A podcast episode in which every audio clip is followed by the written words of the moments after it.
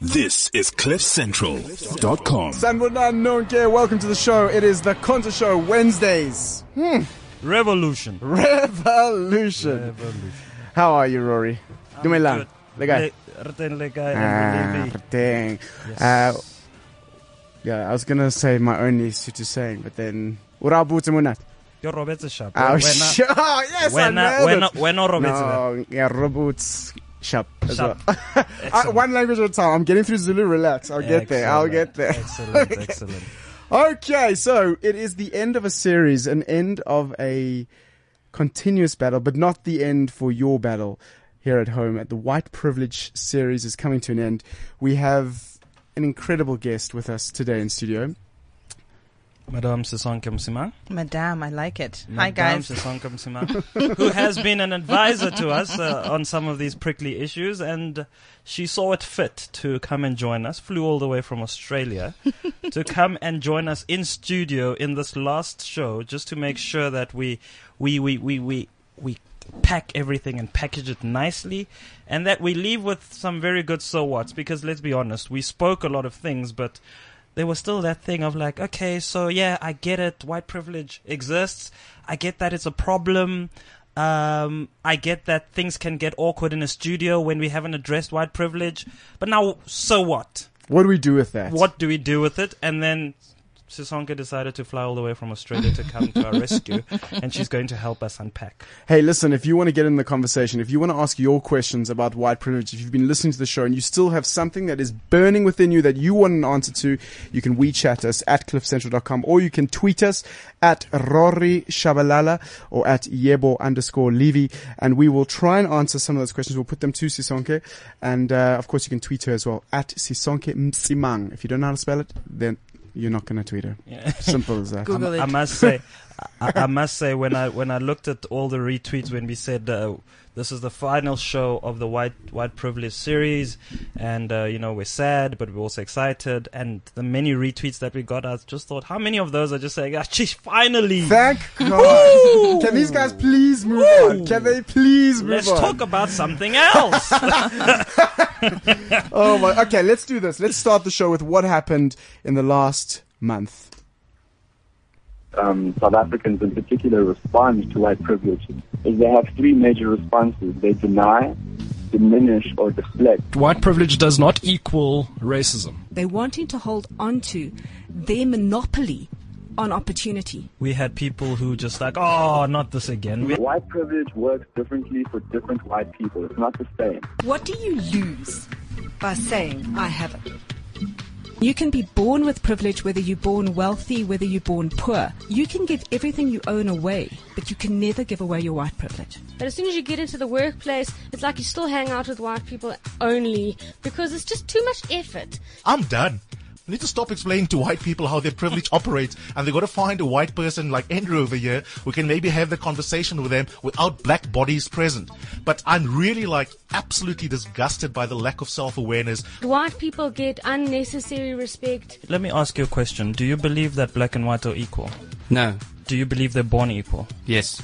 When do we stop being equal? It always comes at a cost. And if you don't face the facts, if you don't face the emotional facts of what you're responsible for, of, of how unfair it is that you have the advantages, if you're doing something that's not fair to others around you and you and you feel guilty about it and won't face up to that, it's horrible. It's a horrible way to live. perhaps this very show became a microcosm of that very same thing. I mean, you know, it brings heat into a room like you've never seen. Yeah. Right?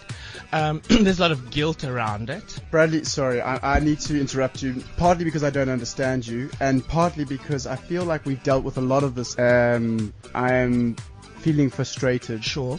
What else are you feeling? I'm feeling like you haven't really taken into consideration why you're here. I'm all for I'm all for these awkward silences. Eusebius said something to me uh, off air where he said it's not in the actions of people but within the reactions that you really see what comes out.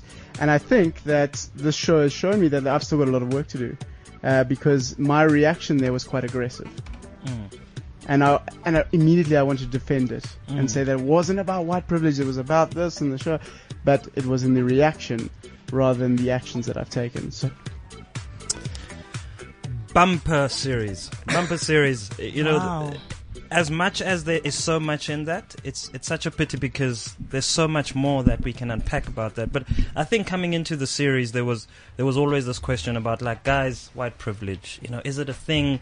Should we be worried about it? Should we be speaking about it? Is this not just creating more tensions, interracial tensions, and so on? So, I'd love to hear from Sisonke. Sonke, is this thing? Is this a thing, or are we just are we just looking for attention. Two, a black guy and a white guy who are just bored with life and are now looking for attention. Is this something that we need to, as South Africans, be concerned about? Well, so obviously I will say yes, we have to be concerned about it. But I think what you're speaking to is, on the one hand, you have a group of people who talk about race all the time. Black and white, primarily black. And so there's a sense of fatigue. So there's this idea that like, why are we still talking about white privilege? It's so basic. It exists. It's there.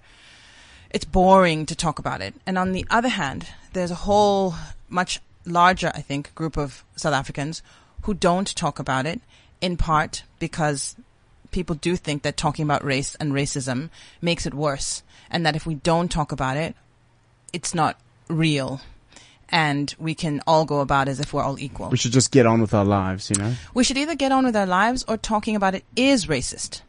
Mm, right? so just Acknowledging having- race is racist. A Mm. lot of people are under that misconception. Take me through that.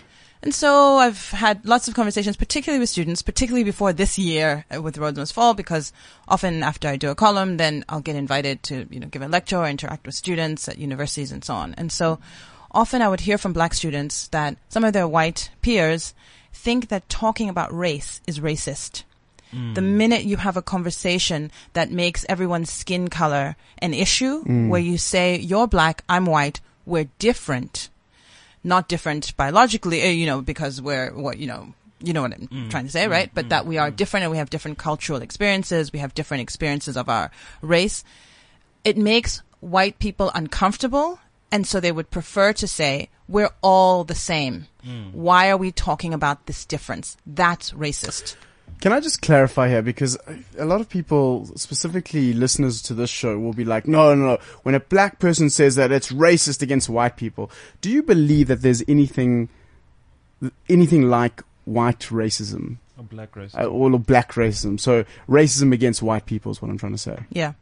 So in order to answer that question, you have to recognize that racism is not just about attitudes. It's not just about me looking at a white person and saying, I don't like white people for X, Y uh, reasons. It's not simply, that's prejudice. So it is perfectly possible for a black person to be prejudiced against white people.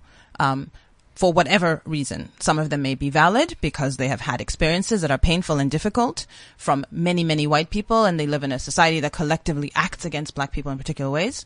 Or they simply could have, you know, racist ideologies, right? So prejudice ideologies. So there's prejudice and then there's racism. And the conversation about racism includes both your personal feeling about someone based on the group identity as well as structural and institutional practices that make life more difficult for that person on the basis of their skin color. Mm. So when we talk about racism, we're talking about a collective and structural or institutional way in which a person is disadvantaged. The conversation about white privilege gets difficult because people often want to talk about white privilege as if it's only about attitudes, only about feelings. Mm. It is about feelings and attitudes and things that you may say to offend people. But the reason why I will disagree respectfully with Eusebius and not be done with a conversation about white privilege is because it is also structural. It is also about the accumulation of those prejudices and how they affect my child when they go into the workplace for the first time. Mm. Sisonke, now let's bring your story into into studio. Um, so you are married to a white man. Um, you've got mixed race children. Obviously, this this thing about white privilege plays a number of different roles within the family. Right. So your husband carries white privilege with him, a, a privilege that his own children do not carry. How does this play out in real life, and, and, and to what extent has he become aware of of, of, of that privilege and, and the way in which it affects? And have the children also been affected by this? So, firstly, I think it would be impossible f- for me to have um, had a relationship with someone who's not, on some level, politically conscious and conscious of their how they carry their privilege, both as a white person, but also as a male. So, you know, that's, that's part of the ongoing process of who we are as, as, as individuals, that we are both trying to reflect deeply on those questions, you know, all the time. Um, you know, having children, uh, having black children and being a white person means that you have a different kind of investment in the eradication of racism than I think you do if you don't have those children. It shouldn't be the case. I think we should all be equally invested in where this country is going, mm. but it does make it personal in a way that often isn't the case, in a way that's much more abstract if we're just talking about these concepts broadly. And part of my interest in exploring notions of friendship between black and white people obviously comes from my own personal life because I have a family that is diverse in its makeup. Um, but also part of my investment in it is that I think that whether you're married to a white person or a black person if you're white, or whether you are friends with, uh, you know, cross-racial friendships, you should be equally invested, right? And so I would like us to get to a point where we don't have superficial kinds of pre- friendships in which when something happens to a black person who happens to be in a room with you, you don't feel as though as a white person that affects you. You Mm. don't feel as offended by what's happened in, interpersonally and you don't feel as offended by institutional racism um, as you do if they were a family member. Interesting. Last week uh, we had a you know talking about the people that always talk about racism, and um, there's this whole concept of whiter than thou and blacker than thou. I, I'm I I. I was guilty of that. I think last week, um, I came into a show. It was very heated. Uh, we had a black psychologist who I gave a lot of stick to, and on reflection of it, realized that I was using a lot of my white privilege I was better than him. I knew better than him. I was the one in control to actually handle that. And it was an amazing moment for me because this idea of, I think that I'm better than the other whites out there because I'm trying to work on this. But actually, there's a moment of self-reflection in that to say, I'm not better than them. You know, I've got my own story and I'm on a path that might be further or behind some other people, but amazingly so, this is a continuous struggle as a white person that you have to own. Yeah, you have to own it as a white person. I, I also think that what happens sometimes is we have to reflect on what's happening. So the show that you're, re- re- you know, referring to, there was a display of how white privilege operates on a lot of different levels. Um, so it wasn't only in your interaction um, with Bradley. It was also in the fact that both of you gave a huge amount of space Mm. to the guest before, a white man who was talking about his good deeds. Mm. So what happens often in conversations about white privilege is when you get the example of the good white person, the good Samaritan, as it were, yes. Mm. then it gets elevated and Mm. that experience gets privileged over the experience, expertise, professional skill of a Mm. black psychologist who's come in to talk about white privilege. Absolutely. And so it's not done on purpose. You're not trying to be a bad, mean guy. And I think it's really important to, to think about that. It doesn't make you less accountable that you're not trying to be mean, but it shows how deeply it operates and that you have to be very, very vigilant about what's happening. It wasn't only in your tone. What was operating as white privilege was the entire way the show got railroaded by white privilege itself, by the notion that this white guy felt that he was entitled to talk so much. Yes, yes. And and uh, how do we then link that up with power? Because uh, a lot of that was just you know a supremacist uh, approach, let's say by Andrew, right? So this black guy, this black psychologist is speaking. Um, I can just interject and tell him how wrong he is and how unprepared he is. How do we start to reconcile this idea that white privilege is also just about power and the way that we use it, and that you, you, you have it whether you like it or not, and, Yeah. and and how you how you think and are conscious about the way that you use it um, impacts on, on, on your role in society. So I would ask the question backwards. So I would ask that question and say, how could you have dealt with disrupting the white privilege of the person who derailed the conversation in the first place? Mm. Right? Mm. So what you're asking is, how could Andrew not have used his power and not spoken in that way? And I think that's an easier one to deal with Mm. than how it is that you disrupt the whiteness that caused the problem in the first place. Mm. So what was operating there was a reluctance on both of your parts to say to a white man of a particular age with a particular kind of experience and voice to say to him, actually, I think you've gone on long enough and we've got other guests coming on. Yeah. Um, we can't go on this long. See how nice she is about it. No, but you know what? It, it actually makes a point because when you interjected uh, Bradley, it was a matter of you're you're going you're not sticking to what we, we hear Yes, about. it's so- harsh. It's- but but yeah. yet Mark Mark Solms was doing the same thing. He was just going on yes. and on, and and there wasn't that urge to say, ah, you know what? At 15 minutes of speaking, Mark, we have to go on. Sorry. Uh, let's get everybody in on. What was that? What do you think? So what's operating Because- there is that there's all kinds of social reasons why it's very difficult to interrupt a white man. Mm. And there are all sorts of reasons why it's very much easier to interrupt a black one. Because you have um, a history of thinking that black people's ideas and thoughts can be put on hold.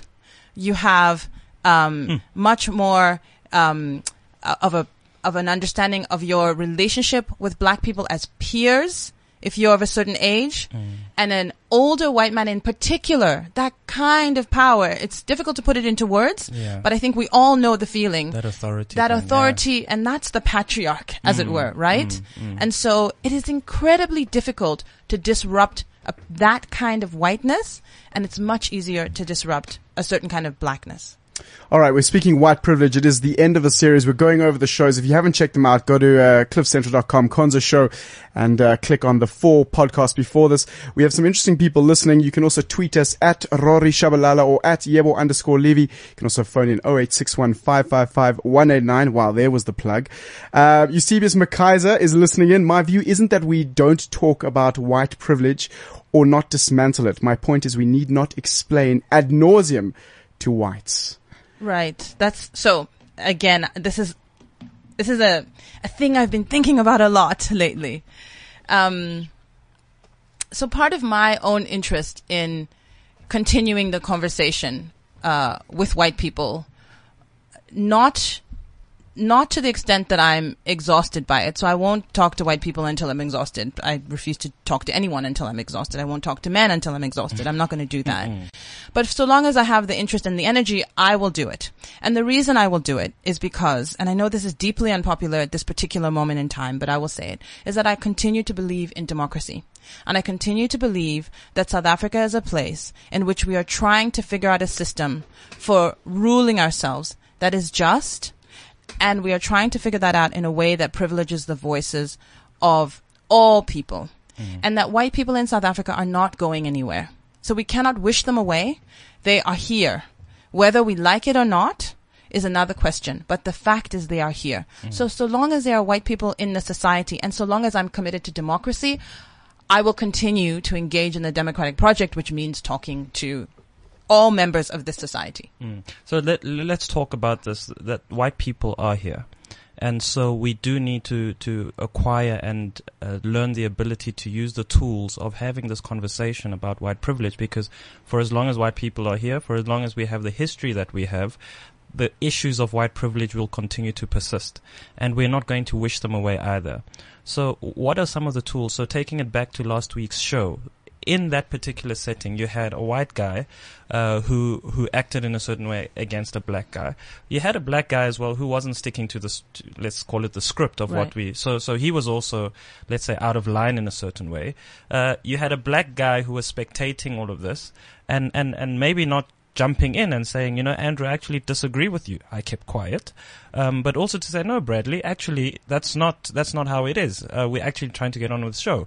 I sat back and listened to Mark for 30 minutes. So we have all these participants, and this was a microcosm of what's happening in society. In the workplace, you have white people and black people, and you have these sorts of scenarios playing themselves out all the time. You have racist incidents happen, happening in parking lots, in restaurants, and so on. Some of us are observers, some of us are involved.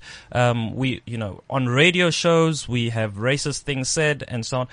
It happens all across. What are some of the tools that we need to start engaging in this without, you know, I just imagine we've spoken about just this discomfort. You know, you don't want to be that guy in the middle of a dinner conversation. Everybody is laughing. Something is said that's out of line, Mm. and uh, and you're like, ah, you know, for me to stop this laughter now by just saying, guys, no, actually wait. Yeah.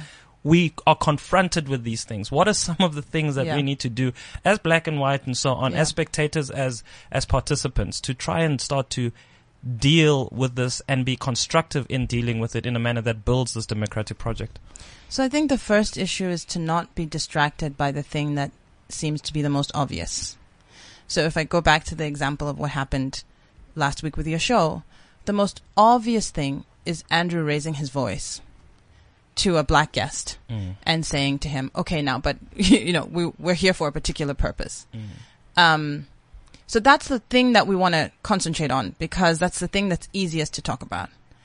And yet, white privilege operates most of the time in invisible ways and in ways that we consent to, we agree to them because we refuse to see them and we refuse to recognize them and then call them out. And it's very difficult to call something out when it's invisible. So you have the sense that something's wrong, but you can't Mm. put your finger on it, or you're so accustomed to being in a society where that happens all the time that you don't see it as wrong anymore. Mm. So I'm more interested in that stuff than the obvious stuff. But I think it's also important to help people with tools for the obvious stuff. Mm. But let's just talk a little bit about that stuff. Yeah. So in the example of your show last week, what was happening was the normal way in which white men take up disproportionate amount of space and time and amplify their own voices and project their own authority was not challenged. Okay? Mm. So that was the main problem. Because if that had been challenged, Andrew wouldn't have had to raise his voice at the black guest, whom it was easier to question Mm. because now you really were running out of time, right? Mm. So on a practical level, be, you know, you can say, but we were running out of time. Cause, but the reason you're running out of time is because you had given somebody 30 minutes. Yeah. Somebody white Mm. and male who was telling a good story about whiteness, Mm. which happens again all the time. So the privileging of the white voice is a huge problem Mm. of white privilege. Mm. So that's one Mm. very concrete thing that we have to be alive to, recognize it, and then be able to figure out how to stop it politely because by the time you're not doing it politely, you're feeling out of control. You're Mm. feeling angry. You're feeling completely stressed. Mm. And then it becomes a situation in which you're not sure how to handle it. Mm. Yeah. Now, Andrew, I- I just want to ask you in that moment. So we've obviously had conversations after the show, and in that moment, you you were dealing, you were in conflict. So you were responding to what you were feeling deep down inside, and you has you've said it had nothing to do with the fact that I'm white that I was doing this. This guy was just going off topic. But then later on, you've reflected. So what was going on in that moment, and how does that connect to what uh, Sisonke is saying? I think it's it's bang on. So so in that moment, I think I had what I would call radio host privilege, um, or radio broadcaster privilege, where I am right, I'm in the big chair. White radio host privilege. No, no, I don't think so. Like, I mean, yes, I am white, so I've got to own that. But I think it's more that I am the owner of this show, effectively, with you, and these are our guests that we are interviewing. And so, if they are getting out of line for whatever reason, I'm more experienced at putting them back in line and making sure that I can have, and I've got good tongue in cheek to to make the right words sound right, and and so on and so. on. So that's what I thought. Um, the guest was going off topic, blah blah blah blah blah. On reflection, I thought about that moment that Sisonke is talking about, which is to say, we gave this one guy 30 minutes. Yes, he's, he's an expert. Yes, he's an interesting story. Yes, we wanted to profile him, so we wanted to give him a bit more space, but we didn't interject. It wasn't a conversation. He was telling us his story. And that's not conversational radio. Now, if that was someone else, and, uh, you know, maybe a younger black person, I would have probably interjected and gone, hey, hey, hold on a second. This is a conversation. I wouldn't have done horribly, but this is a conversation. Let's ask the questions. And we didn't. And I didn't.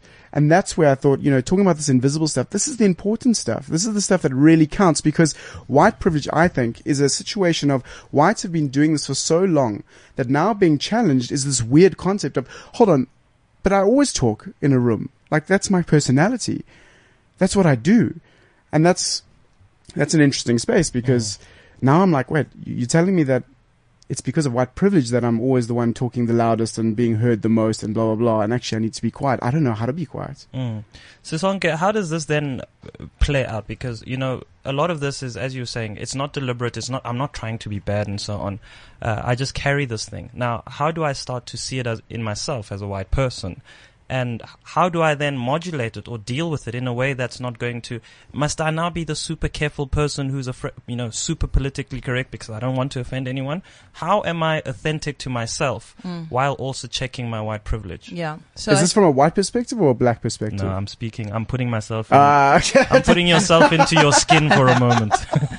so there's two sides to the story. On the one hand, I think um, white people are often extremely afraid.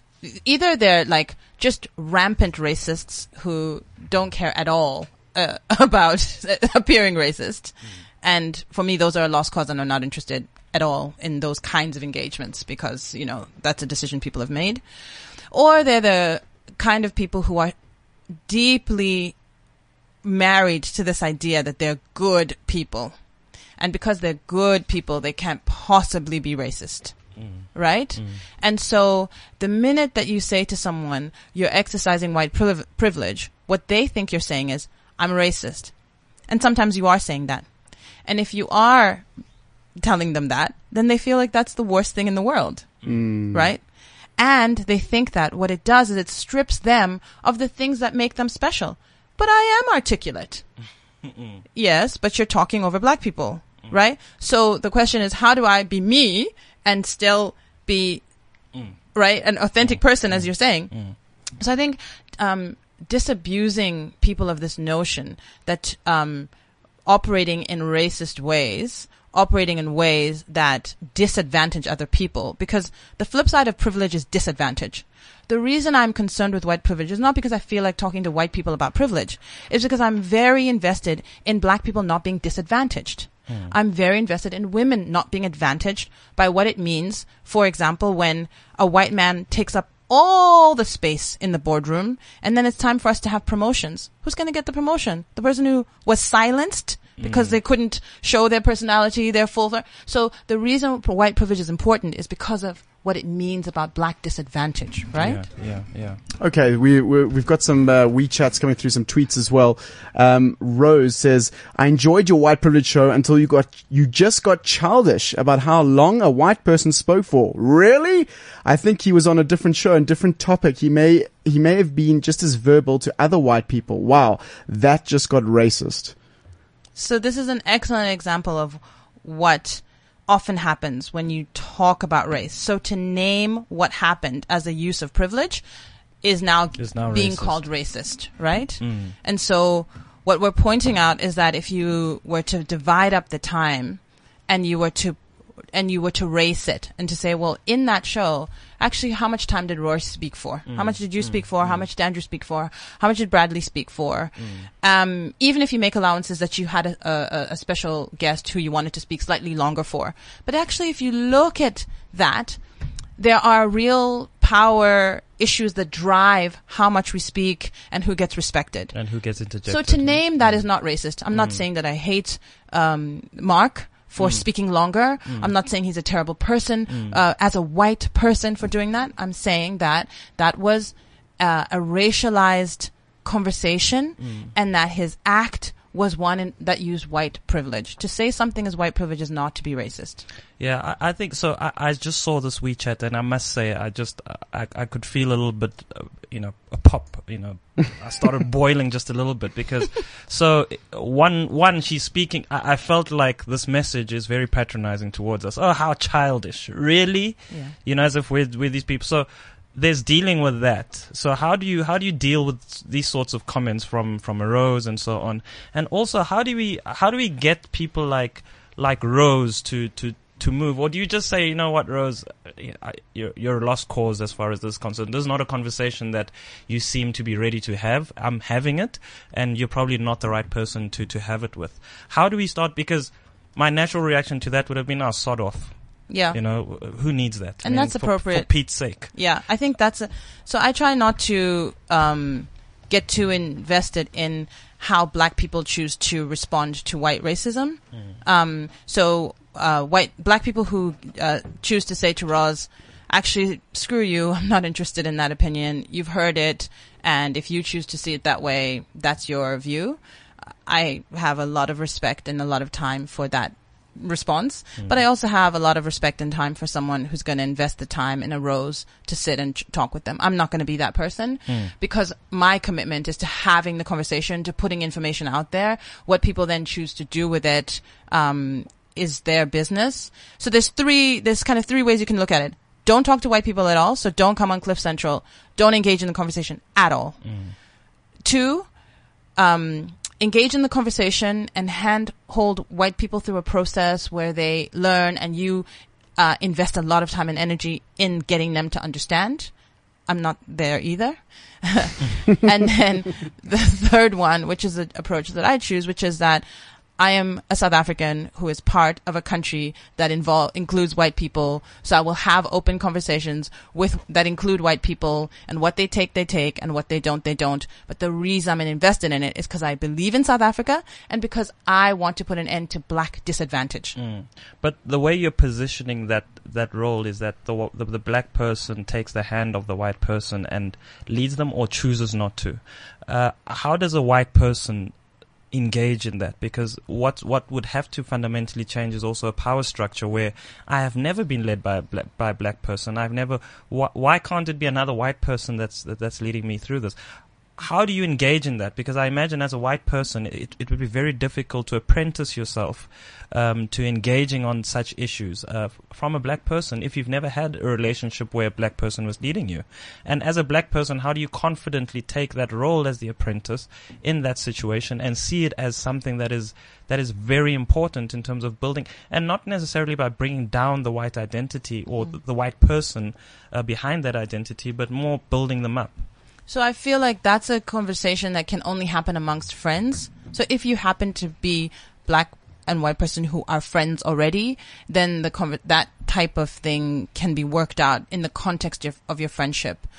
What is in, sort of strange and distressing to me is when often you'll see white people latching on to a black person who may be a, you know a public you know someone who thinks publicly and so on. And there this is where I, uh, I completely agree with Eusebius. You know so you see and it happens to me all the time you see that someone will tweet you and will expect you to pay them a particular amount of time and attention that is disproportionate with with your own energy and interests and other things that you have to do with your own life. Mm-hmm. And they often do that without regard for what it means for you as a person, a black person in particular, but also for the vast array of resources that exist in the world. That there have been many, many thinkers, both black and white. We do have Google. So if you're tweeting me, you also have Google. Mm. so you can also check on it yourself. Yeah. All right, we got to take a quick break, uh, play some adverts. We've got adverts, Rory, these days. It's amazing. That's our ce- like up. celebrity status, baby. Um, so uh, we'll be back right after this. White privilege continues. Hey, tweet us at Rory Shabalala or at Yebo underscore Levy if you've got an opinion. 0861 555 189. Give us a call. Tell us what your thoughts are. I was young, out of control, drinking, drowning, brewing the storm. I was never brave. Bengi Iguala, buckled, crawled, crashed. I was never brave. Fled, bled, followed, never led. If only someone had stepped in, pulled me out. That's why I became the mentor I wish I'd had. Help under 18 say no to alcohol. Sign up at sabstories.coza. Hashtag be the mentor, a South African Brewers Initiative. This is CliffCentral.com. Back in studio with Sisonke Msimang. She is joining us today on our last of the White Privilege series. Rory, we've been speaking about one specific moment in the show uh, last week that happened, but there was a number of, of sh- number of moments uh, throughout the show that, that, that catch attention about this white privilege thing. Um, you know, there was there was uh, Christy saying that she wants, you know, black people want whites to walk into the sea. We had Ernst who, who thought he was he was part of AfriForum and he thought that he was the marginalized one in all this. That that he, he as a white person doesn't have a voice in South Africa anymore because it's always seen as racist. Sisonke, how do you feel about that? Like that kind of approach where, where white people feel like they don't, they're disenfranchised because anything that they say becomes racist or racial. Um, and that they won't be taken on their merit of what they're saying, but rather on the fact that, oh, actually it's coming from a white person, therefore it doesn't have merit.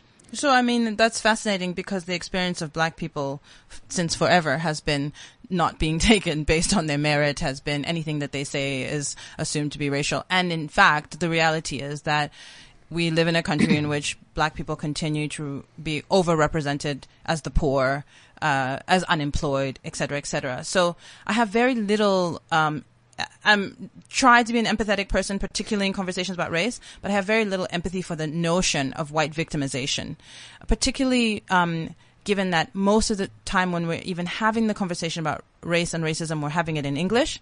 We're having it um, in a in a in a language in which most black people are not as fluent as the white people with whom they're having the argument, and conversations tend to be had between white people who have had historical access to education and are able to articulate themselves in particular ways, even when their ideas are not particularly good about race and racism, which often white people's ideas are not very good on race and racism because white people in South Africa are not race literate. Mm.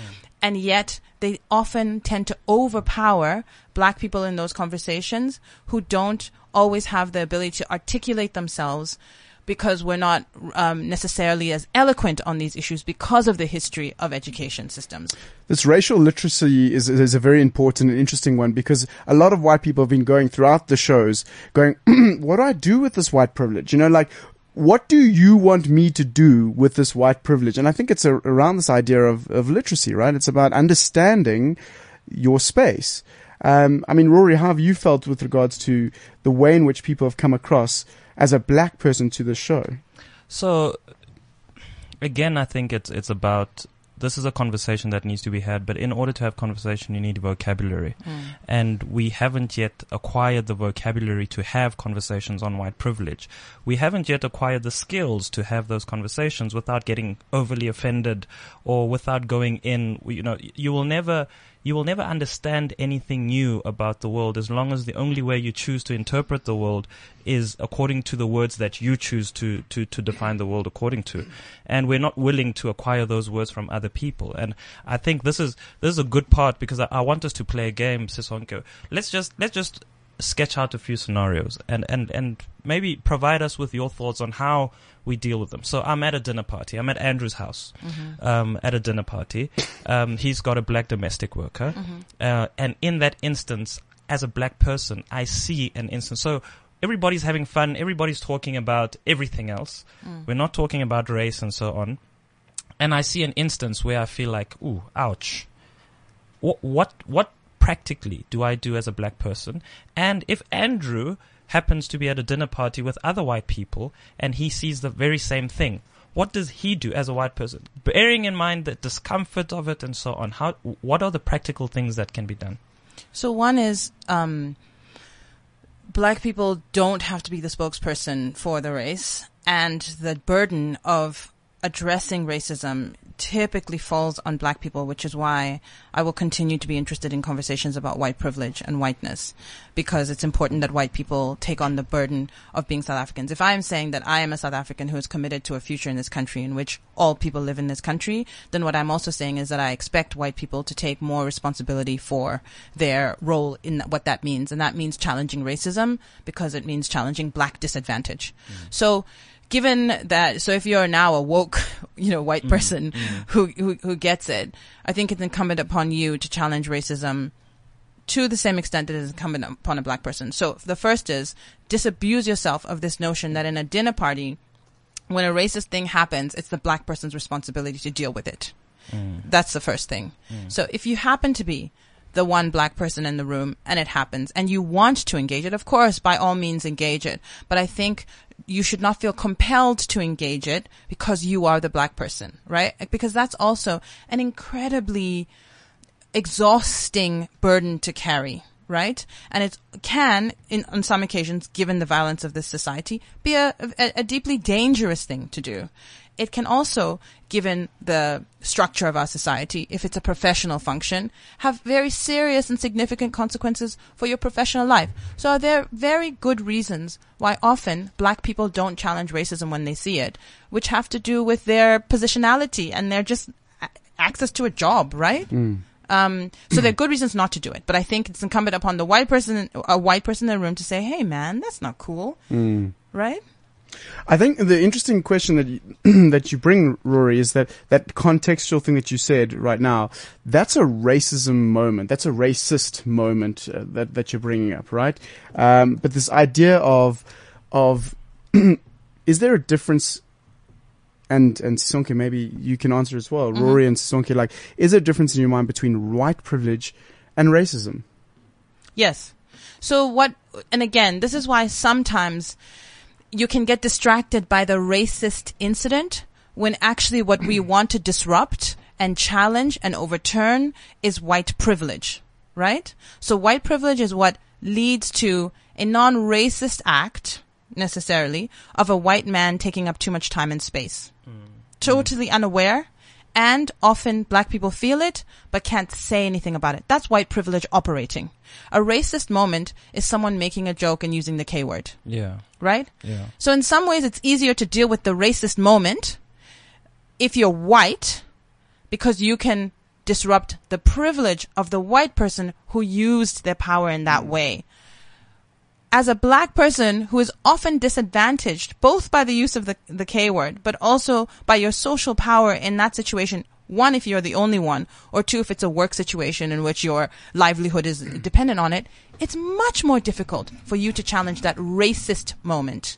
It can be easier for you to recognize, it is easier for white people, black people to recognize white privilege operating. We see it all the time. It's like another, it's a language for us. We understand it. White people don't see it. Black people see it. But racist moments provide an opportunity for white people to challenge white privilege and racism. Does that, cl- does that make sense? Yeah, yeah, yeah. I think uh, it's interesting, Rory. You know, we, we've been speaking uh, earlier about personal stories about this privilege, white privilege thing. I, I remember when I was 16, I was uh, catching a taxi um, from my school to to home, and um, and this is this is not a cab. This is a taxi. This is a South Black African taxi. taxi, a black taxi, and um, I got into the taxi and was about to go, and the taxi driver stopped, and he said, "You get out of the taxi," and I was like, I was just amazed. I was like, this is unbelievable. This is so racist. I mean, I was 16. I didn't have the language. I didn't have the literacy. And I was like, this is so racist. How did he do love? This is unbelievable. I can't believe that he just kicked me out of a taxi. Not thinking that this guy has a choice. He, he made the choice. He owns the taxi. He can do whatever he wants. It's my white privilege to say, I should, I deserve to be on that taxi.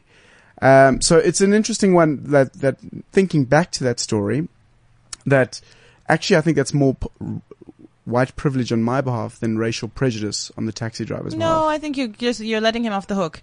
he was kicking you. If if it, I don't mean I don't understand. I don't know the story, but if he was kicking you out because uh, you were white, what you experienced was the bias against you on the basis of your skin color that black people experience every single day, which is then overlaid with that then systemically resulting in them not getting jobs, not getting into university, et cetera, et cetera. But you experienced, you've experienced bias. But maybe it was because I had bad body odor on the day or something like that. you know? Maybe, but often what often what what you're doing is what black people who want to excuse racism often do. They often make excuses and say, "No, it wasn't necessarily, you know, about my ra- my skin color." So we have a caller on the line, um, wanting to join in. We've we've really enjoyed the engagement from our listeners. Um, uh, hello. We've got Ah, yes. anonymous. Uh, anonymous has now decided not to speak to us. That's what happens. That's What a uh, pity. people are too scared to talk Yeah, I mean, what's going on? What's going on, I, Rory? ju- I just want to, to go through this questionnaire. We we did a questionnaire on white privilege earlier, and we've we've uh, Sisonke has given us another one, which is great. We're just going to go through it again in case you missed the first one. These are questions that you can give yourself a tick for, and then you count the number of ticks, and that that essentially gives you your white privilege score. Um, let's let's let's quickly run through them, and then I just want us to have a quick conversation about it. If you remember the last time we did this, um, Gareth got eighteen. Um, Out some, of what? Out out of of what? 20. Okay. Uh, we had we had others that got 17 and so on, and then uh, I got I got six. Mabale Moloi got five, um, and and I'd like to talk about what that means. And so okay, now I know the score. I know my white privilege score. I know that Rory got five. What does that mean? Because Rory and I are sitting in the same space right now. We we're occupying the same space. So what does it mean to say okay, he got a score of six and then I got a score of 18? Um, the first question, I can arrange to be in the company of people of my own race, of my uh, of most of the time. I can go shopping alone most of the time, pretty well assured that I will not be followed or harassed. Uh, I can turn on the television or open the front page of the paper and see people of my race widely represented. When I'm told that our national heritage or about our civilization, I'm shown that people of my color made made it what it is. I can be sure that my children will be given curriculum materials that testify to the existence of their race. I can go into a music shop and count on finding music of my race represented, into a supermarket and find the food I grew up with, into a, a hairdresser's shop and find somebody who can deal with my hair. Whether I use checks, credit cards, or cash, I can count on my skin color not to work against the appearance of financial responsibility. I am not made acutely aware that my shape, bearing, or body odor will be taken as a reflection of my race. I can worry about racism without being seen as self-interested or self-seeking. Uh, I can take a job or enroll in a college with an affirmative action policy without having my co-workers or peers assume that I got it because of my race. I can be late to a meeting without having the lateness reflect on my race. I can choose public accommodation without fearing that people of my race cannot get in or will be mistreated. I am never asked to speak for all the people of my race, racial group. I can be pretty sure that if I if I ask to talk with a person in charge, I'll be facing a person of my race. If a traffic cop pulls me over, or if the if the SARS audits my tax return, I can be sure I haven't been singled out because of my race.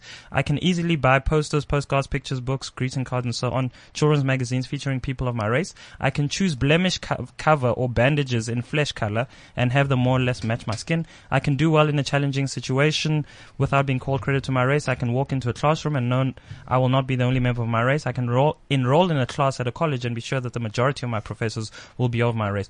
So, just think about that for a moment while we go to our caller. So guess who it is? Who is it? Uh, it's Jordan. Jordan, welcome. Andrew, don't, don't sound so disappointed. No, I'm excited. I love hearing from you. What have you got to say this time? Tell us. Well, actually, it's a question for Sonka because I, I am loving these discussions, as, as you know. And, and, and as I said to you last week, I, I really do think it needs to be taken further and something needs to be done. done. So my, my question for Sasonka is, um, I said last week, could we not do a mini sort of um, TRC within our community uh, to to start start making an awareness, and also for for whites to to listen to blacks, for blacks to have a, a platform where they are listened to, where there is no um, prejudice, where there is no justification, where there is just somebody listening, and, and obviously this would be have to be so well controlled, and you would have to have a certain amount of people there that really know their stuff and know how to uh, do something like this. Is that just a pipe dream, or could something like that happen? So I don't think it's a pipe dream at all. I so I'm a big believer in very localized initiatives. So one of my biggest criticisms of the TRC, and I have many criticisms about the TRC, even though there were, I think, many wonderful things about it. But one of my biggest criticisms, Jordan, of the TRC was that it operated at a highly national level, um, and it needed to at that time. But what it meant was that at a very local level in people's communities where they live, um, it was very difficult to have those kinds of conversations and they were often unguided conversations. So I think there's a great need for guided conversations that happen, you know, where people live. And I, and yeah, I would love to see that happen. One of the problems that we have in this country is that since the um, TRC ended, we don't have any national level leadership on conversations about race. Mm. So we had this period in which we were um, convinced that the Rainbow Nation was the way that we were going. The TRC was the vehicle to get us to the Rainbow Nation. The TRC um, had its findings. It ended. And then we thought that the Rainbow Nation idea would continue to live forever without any guidance, without any support, without any kind of curation of those ideas. Mm. And it's very clear that many black South Africans have rejected the idea of the Rainbow Nation, not because they don't want to um, agree to the idea that black people and white people are equal, but because the experience of black disadvantage makes a lie of the Rainbow Nation. So post yeah. that. What we need to do is figure out what's a new language, what's a new frame. And I really think your idea is a great one if we have the literate people who can facilitate and hold the tensions of discomfort. So the big thing that I was talking to to Rory Sang and to to Andrew about before this show started was this idea that white people really battle with being uncomfortable. The, Yes. the rejection and defensiveness is about being made to feel uncomfortable. And you have to live with discomfort. And this is, a, you know, as a parent, I um, am a great believer with my kids in ambivalence. That they don't have to be happy about everything all the time, nor deeply sad. That you can sit with being bored, with being uncomfortable sometimes. That there's great value to be gotten out of those spaces of ambivalence. And I think that white people in South Africa need to learn how to be uncomfortable. Jordan, very quickly, is there anything you disagreed with uh, Sisonke on while listening to her? There, there was one one thing, um, and which I'd love to say, Andrew, that I can see her point of view. But being white, I I can understand, and and I think it's it's a bit of a cheat for me to say I can see her point of view. But when she said she has little, very uh, very little empathy for white victimization, I agree with that. But I also think going, I hate this stupid phrase, going forward. But if we were to sit down and, and, and have these kind of discussions, I think there would have to be, I don't know if understanding is the right way to put it, but also a, a voice where whites can say, you know what, I've, I've listened to you. Please understand this, that this is how I feel. And it, Yeah. an acknowledgement. I don't know if that is that right, Sisonke, to say yes, okay, we understand that's how you feel, but you are the more educated, you are the more privileged. You also need to stand up and say and put that behind you and say, all right, I am willing with my education, with my privilege, to rather uh, uh, put that aside and see your point of view. Yeah, so I um am also a great believer believer in not necessarily agreeing on everything. so um so I I completely see wh- where you're coming from with the the notion of giving white people space to say yes but you know to de- so the defensiveness for me is a very crucial part of the conversation on race when white people are defensive, that's important to me because we work with that. So ultimately, I would like there not to be a defensive response, but when it happens, I'm not surprised by it.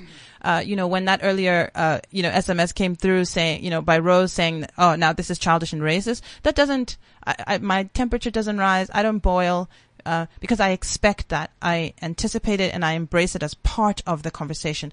That is what it means to be struggling with this question. As as we as we approach landing uh, this this show and indeed this series, um, I'm just wondering, you know, what Jordan just said. I guess is is something that everybody might be thinking. Okay, fine, I get it. I need to do something. I need to have conversation. I I get it. Who must lead? Uh, because I, I'm all for what you're saying, localized, because we can't keep waiting for a national messiah that's going to lead these conversations, and and those conversations never really trickle down to me around the dinner table. And in the past couple of months, uh, I've had, and as a result of this show, a number of friends and so on, white friends saying, you know, come over for dinner. I'm going to invite a number of my white friends. Let's have this conversation. And I admire those guys. They're, they're, they're guys uh, from Stellenbosch University. They're called Sadart uh, 12 or ALF. A group of white Afrikaans guys who have said, you know, come and help us to understand these things. I admire that, but we need more of those. Who must lead them and how must you, if I want to lead that in my own community as a white person, as a black person, how do I lead those conversations? So one is that I think um, often as South Africans we do ourselves this disservice because we pretend that we're not doing anything. um, in the face of abundant evidence that we are doing a lot. so I think part of my own nostalgia about what I wish could be done when I talk about what happened after the TRC is that I just wish we had a better government, right? Mm. So I wish there were leadership from government around these things because the state has the resources and has an obligation to make equality real. But in the absence of that, it is very clear to me that churches and mosques are having conversations about equality all the time. It's clear to me that the students um, have led on this issue in a way that has made political parties start running after them and sort of they're following the conversation. Um, so it's clear that lots of conversations are already happening. I think it's incumbent on upon people to educate themselves. If you are a white person who um, is in any way angry and upset about affirmative action, for example, if you find yourself having racialized conversations with your friends about crime, you're a perfect candidate to begin to delve more deeply, to get onto Twitter and follow. And I'm saying this because I'm talking to a primarily white audience. This is what Cliff Central is. Mm. So the, these more elite tools are available to white people Mm. To do a bit of research and to start asking questions, not necessarily of the black people in your life if you aren't friends with them. I am not an advocate of burdening black people who are already busy with many, many things with a huge amount of questions unless you have demonstrated an intent and interest in learning yourself. First, yes. Right? Mm. So I think that there's a lot of work for white people to do, but the practical way in which we then make this thing real is for white people to understand that their job as a good citizen, as someone who has decided to stay in this country and live in this country, or if they didn't decide because that's, that's just their lot, they don't have choices, they're here. If you are going to be part of South Africa, then your obliga- obligation is to disrupt whiteness. It is not only to challenge racism when it's happening in your face. It is to disrupt the ways in which you operate with power and when you see it happening with other people who are your friends to challenge it too. This is not black people's job alone. Mm, mm, mm. Rory, we've got to wrap up. It's, uh, I have one question for you. I mean, is this it? Are we just leaving it here? Like, is this the end of white not. privilege? Of course not. So I think Sisonke touches on a very important thing there. And, and that is, you know, I'm going back to that example that I like to tell. When a black child and a white child are born today, both born today, they're born equal. And then immediately they inherit identities that they had nothing to do with forming. The struggles that they, that, that they get born to and so on, without, they had nothing to do with it, but they inherit them. And it is our lot as, as the adults in this, in, in, in society to start figuring out what type of identities we want to bequeath to the children that are getting born today. Do we still want these children to be inheriting these identities? And if we don't, what are we going to do about it? Because this thing that, oh no, we weren't there when this thing happened. Yes, we weren't, but we are now, we've inherited these identities. You've inherited your privilege without having to do anything about it. I've inherited my struggles without asking for them. What are you and me doing to make sure that we start to make sure that the inheritance that we give to the children that are born today is more meaningful and positive than what we had in the past? I think just my, my one thought that has come through in the, in these shows specifically is that white privilege is not about wealth. You can give all your wealth away and still have white privilege. And that was a really big moment for me because it's not about the things we have. It's about the subconscious. It's about the psychological. It's about both. Let me correct that because I think You think? Uh, absolutely. And if we go, if we insi- if it's it's easy to fall back on this idea that white privilege is just about feelings. It's not just about feelings. I'm interested in the white privilege conversation because giving out giving up white privilege means stopping institutional racism. It means giving up wealth in particular ways, both personally and through societal a- a- actions more broadly. And it is also about changing your feelings and the way that you interact with it. And if we lose the one, then we don't deal with white privilege. We just deal with bias and prejudice. Mm-hmm. Mhm. And I'm interested in white privilege, as I've said uh, before, because it illuminates black disadvantage. And there we have to leave. I, I like, I want to have that conversation. Where there we have to leave. Sisonke, you're going to have to come back from Australia and discuss that more with us. Thank you so much for being our guest today. Thank you. One hour with Sisonke Msimang. What an incredible, incredible individual. You can catch her on Twitter at Sisonke Msimang. And you can catch this entire series on uh, cliffcentral.com forward slash Konzo show. Check it out. If you are interested, we'd love to hear your thoughts. By the way, Sisonke said uh, her Ruth First lecture is going to be published. Tell us quickly, two yes, seconds. there's a book coming out. It will be next year called The Ties That Bind, and it's about interracial friendships. And mine is the first chapter in the book. Very nice. Well done. Thank you so much for joining us today. This is CliffCentral.com.